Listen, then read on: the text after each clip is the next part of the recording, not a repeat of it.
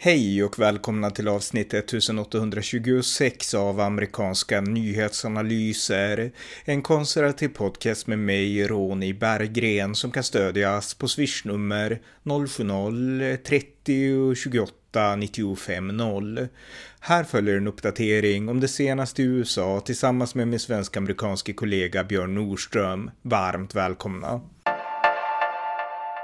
Björn Nordström, välkommen. Tack så mycket. Vi ska podda igen om det senaste som hänt i USA, så jag kör igång.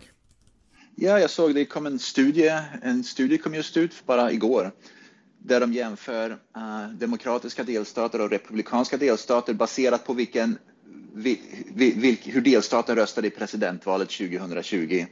Med andra ord, röstar man på Biden, vann Biden delstaten så är den demokratisk, vann, vann uh, uh, Trump delstaten så är den republikansk i alla fall så har, då har man gått igenom alla delstater och kommit fram till att republikanska delstater spenderar skattepengar mycket bättre än demokratiska delstater. Demokratiska delstater, eh, vad ska man säga, eh, bränner resurser, onödiga saker mycket mer och republik man får mycket mer tillbaka för, för pengarna, för skattepengarna i republikanska delstater än, än demokratiska delstater och det påminner ganska mycket om Sverige med. Mm. Det bränns ju pengar kors och tvärs av Socialdemokraterna och de rödgröna så att det, det är ungefär samma liksom oansvariga beteende som nu finns på liksom svart på vitt då, vid en mm. studie.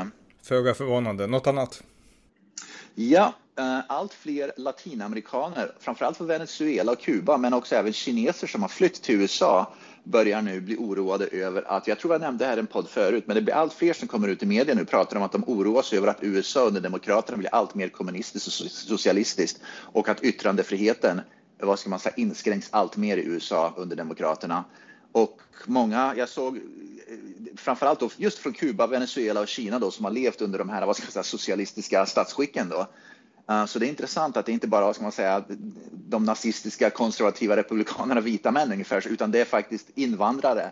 Inte, första genera- inte andra generationen, utan första generationen som just har kommit hit och har levt här några år börjar nu liksom gå ut i media och säga att det här börjar bli ganska otäckt. Det börjar likna allt mer och mer Kuba och Venezuela och Kina vad gäller inskränkning av yttrandefriheten och det här cancel culture och allt sånt där. Så att allt fler sådana artiklar börjar liksom ploppa upp nu i, media där de, där de oroas över sånt där. Så att det, det är intressant att, att den, det, det, blir, det är ungefär som i Sverige. Va? Det, det, nästan forna muslimer som flytt från, is, från muslimska länder till Sverige är de som kommer att rädda Sverige från islam ungefär. Det är samma här i USA det är ungefär det forna, vad ska man säga, det invandrare från, från, forna, från um, uh, socialistiska länder som, som slutligen kommer att rädda amerikanska yttrandefriheten typ. Mm, ja, verkligen. Eh, något mer? Jajamän.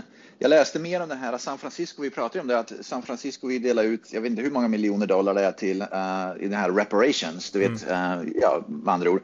Och jag läste mer om det där. Det, det är helt otroligt alltså. San Francisco, det kommer ju förmodligen inte att gå igenom. Va? Allt, mer, allt fler svarta i San Francisco börjar kritisera det. Så det är ju galenskap. Va? Det ni säger är att vi, att vi svarta kan inte klara, klara själva överhuvudtaget. Det är ju rent rasistiskt. Va? Så att de föreslår det, jag kommer inte ihåg summan, jag tror det är eh, uh, 5 miljoner dollar i kontanter ska de få. Sen ska de, om man är svart då, så ska man för det första, San Francisco har aldrig och Kalifornien har aldrig ens haft slaveri, så det finns ingen, in, ingenting att repair där ungefär. Men i alla fall, så är man svart i San Francisco så ska man då enligt San Franciscos, eh, vad ska man säga, kommunstyrelse så vill de dela ut 5 miljoner dollar till varje svart person. Och sen så vill de också dela ut um, alla ska, man ska kunna få köpa ett hus för, för 10 kronor i San Francisco. Ett hus i San Francisco, medelvärdet, medelvärdet på ett hus i San Francisco är väl en miljon dollar eller något sånt där. Dollar. Mm. Alltså det är svinigt med hus i San Francisco.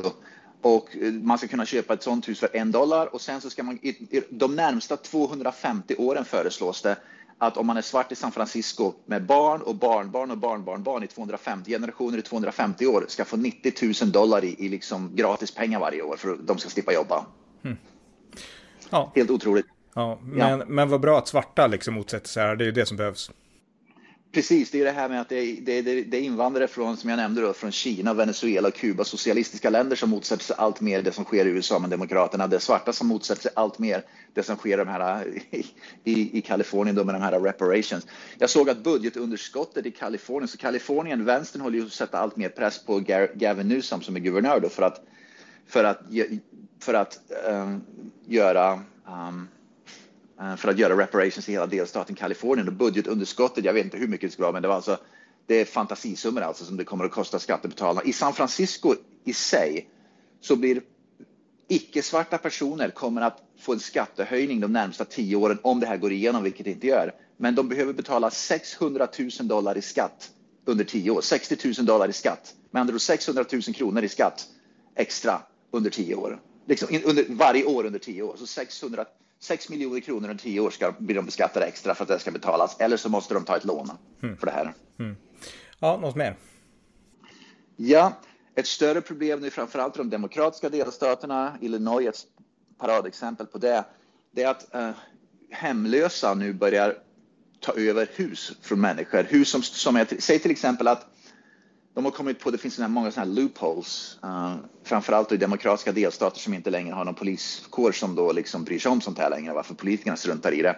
Så säg till exempel att ett äldre par har gått bort, de dör och så blir huset då ja, tomt då därför att de har dött. Mm. Och deras släktingar då vill sälja huset. De bor inte i huset, säg att de bor i en annan delstat eller de bor på ett annat ställe, va? så huset kommer att stå tomt. Då har hemlösa nu börjat klura ut att de kan, man kan gå in på nätet och hitta var personer har dött alldeles nyligen och sen flyttar de in i det huset. När de väl flyttar in i det huset så har de lagar som, även om de inte äger huset, huset äg, ägs då av de personer som gick bort. Men det finns inga lagar. Polisen har inte, i demokratiska delstater har ofta ingen rättighet att kasta ut personerna som är hemlösa från. De måste gå igenom domstolssystemet för att göra det, vilket tar månader om inte ens år. Så de har med andra ord hittat ett, ett, sätt att bo i ett hus nu som inte ägs av dem, samtidigt som familjen då, barnen till exempel, som då blir, vad ska man säga, får ansvaret att sälja huset, inte kan sälja det längre därför att de kan inte kasta ut personerna, de hemlösa som har flyttat in. Och då blir det istället att istället för att kunna sälja huset så måste de gå till domstol i flera månader för att försöka få dem vräkta.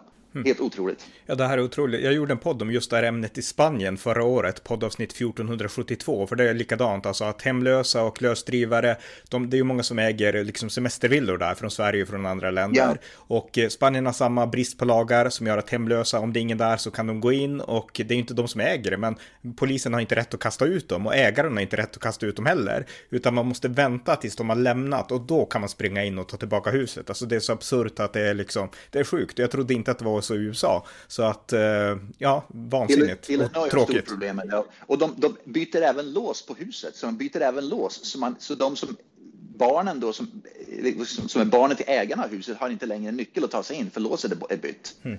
Så då måste de som äger huset bevisa att de då i domstolen faktiskt äger huset. Och problemet är att säg till exempel att det kallas för, för deed, eh, äganderätten som är på papper om inte banken äger den, va, då måste man, och säga att, säga att huslånet är till, eh, betalar tillbaka, va, då måste barnen, det hus, den deed finns då i huset förmodligen, därför att det är där ägarna bod, de döda ägarna bodde. Va? Och då, tar de an, då, då, då har inte barnen eller släktingarna tillgång till det deed längre för att kunna bevisa att det är de som är släktingarna till husägarna. Helt otroligt.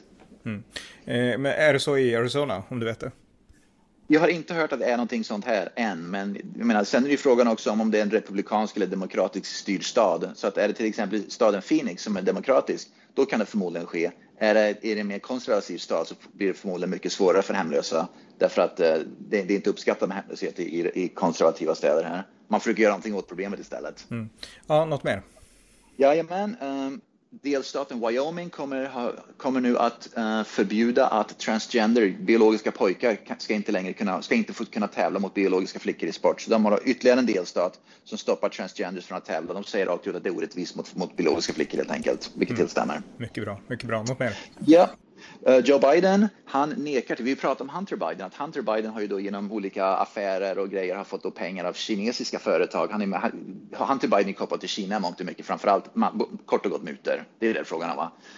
Eh, men i alla fall, Joe Biden nu har gått ut och sagt rakt ut att Hunter Biden, även om Hunter Biden har erkänt att han har fått pengar från kinesiska företag, pappa Joe Biden går ut och säger att det stämmer inte alls, Hunter Biden har fel. Hunter Biden ljuger. Som andra ord att han förnekar att det där sker, även om nu Republikanerna såg jag i kongressen har grävt upp tydligen, vad ska man säga, bank, elektroniska banktransaktioner från, kinesisk, från företag i Kina som har transfererat pengar elektroniskt till Hunter Biden. Det finns uppgrävda nu, men ändå så förnekar Joe Biden att det, har, att det existerar. Just det. Mm. Ja, något annat?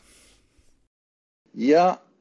Um, ja, just det. Jag läser nu också att um, det är en 13-årig, eh, en 13-åring, eh, jag vet inte om det är en 13-årig flicka, jag vet inte om det är en, en biologisk flicka som är en pojke, en biologisk pojke som blev en flicka, det är en transgender i alla fall, det börjar bli förvirrande det här.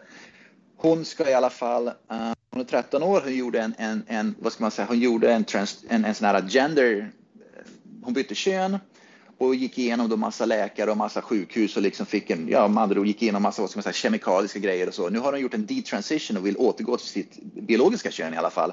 Men det är ju ganska svårt, det är inte det lättaste heller när man har genomgått en massa behandling och så vidare. Hon i alla fall har nu stämt officiellt läkare och sjukhuset och sagt att när hon gjorde sitt könsbyte från början, så var, när hon var 11-12 år, så var det ingen som försökte prata med henne eller stoppa henne. Hon sa att grundproblemet som jag gick igenom var att jag hade en psykisk ohälsa. Men ingen var intresserad av att diskutera eller hjälpa min psykiska ohälsa. Sjukhusen och läkarna bara pratade om att byt bara kön så löser sig problemet. Och då trodde jag ju på läkarna eftersom det var ju de som, ja läkare är läkare, man tror ju på dem va. Men de sa att det stämde ju inte alls. Jag var ju lika, jag var ju lika om inte ens mer deprimerad och, och liksom mentalt skadad. Och nu så i alla fall har de stämt dem för att de helt enkelt inte behandlar hennes egentliga problem, vilket var mental ohälsa. Och det är ju precis du och jag pratat om flera gånger i poddar. Många av de här som byter kön har egentligen ett grundproblem som är baserat på um, mental ohälsa, inte på kön. Mm. Jag, försöker, jag försöker googla här, Laila Jane ett namn jag hittar. Men uh, ja, vi får googla på det, på det senare. För det finns ganska många som har stämt av den här, just av den här anledningen. Och det är ju, det är ju toppen att det görs verkligen. Uh, något ja. mer? Ja, jag såg att eh, en federal domare nu har i alla fall beslutat att eh, Joe Biden skulle göra någon slags eh, executive action för att göra med vatten. Jag minns inte exakt vad det är, jag måste läsa mer om det, jag kommer inte ihåg detaljerna. Men, men poängen är att en, en, federal domare har beslutat att Joe Bidens klimatagenda helt enkelt inte är, är uh, kompatibel med, med konstitutionen. Att Joe Biden helt enkelt hans klimatagenda en overreach över konstitutionen, som andra ord den olaglig. Så att en delar av hans klimatagenda nu, som han har politiska agendor för, för climate change då, är helt enkelt stoppad av en federal domare som har att göra med vatten tror jag. Mm. Uh, just för att uh, det är en overreach. Han är i alla fall, det är kongressen som ska besluta om sånt där, inte Joe Biden själv. Just det, mycket intressant. Ja, eh, något mer? Ja, andra, en annan sak som jag läste just nu. Vi har ju, Biden har ju gjort massa sanktioner mot ryska då, oligarker under de senaste månaderna. Men nu har det visat sig att två stycken oligarker som har donerat pengar till Biden och hans, och hans valkampanjer och hans businesses, hans företag, har inte blivit sanctioned. Som andra ord, Joe Biden har, vad det verkar som i alla fall, det kanske finns mer på djupet med det här, det vet ju inte jag, men det verkar i alla fall som att de oligark, ryska oligarkerna som har hjälpt Joe Biden med pengar genom åren har inte blivit sanctioned mm. uh, av, av samma Biden. Mm. Och jag skulle inte bli förvånad över om det här Um, om det stämmer, därför att liksom, ja, det är, politik är ju politik till sist. Ja, verkligen. Eh, en sista sak också, vi får se idag hur det blir med, det har ju pratats om att Donald Trump ska arresteras för att den yeah. här district attorney Alvin Bragg i New York har beslutat det. Eh, det har inte hänt än, vi får se om det händer. Det kanske händer något idag, vi får se. Men yeah. eh, ja, något mer. En sista grej som jag har. Vi pratar ju ofta om det här att de här vänsterliberala städerna och delstaterna, att det var defund the police och sen så visar det sig det att de som gapar mest om defund the police är de som sen kräver mer säkerhet för sig själva. I San Francisco det finns en, en högt uppsatt eh, vad heter, byråkrat i staden San Francisco, hon heter Hillary eh, Ronan. Hon var en av dem som ville defund the police och bokstavligen lägga ner polisverksamheten i San Francisco i år 2020 för tre år sedan. Men nu har den i alla fall helt svängt i det hela och nu kräver hon att det ska vara mer. Det måste finnas fler poliser på gatorna i San Francisco för kriminaliteten är så hög. Som andra ord, hon spenderar tre år att gapa om, om defund the police och det visar sig att precis som man, man, kunde förutspå att kriminaliteten går upp och det skapar nya problem. Nu har de vänt kappan efter vinden. Mm. Att sådana ens får sitta kvar är helt otroligt därför att de har förstört tre år av människors liv på grund av att de lägger ner polisen och nu vill de ändra på sig och anställa fler poliser istället. Mm. Ja, makalöst. Nåväl, men ja. tack så mycket för den uppdateringen. Tack. Tack så mycket. Tack för att ni har lyssnat på amerikanska nyhetsanalyser. En konservativ podcast som kan stödjas på swishnummer 070-30 28 95 0 eller via hemsidan på Paypal, Patreon eller bankkonto.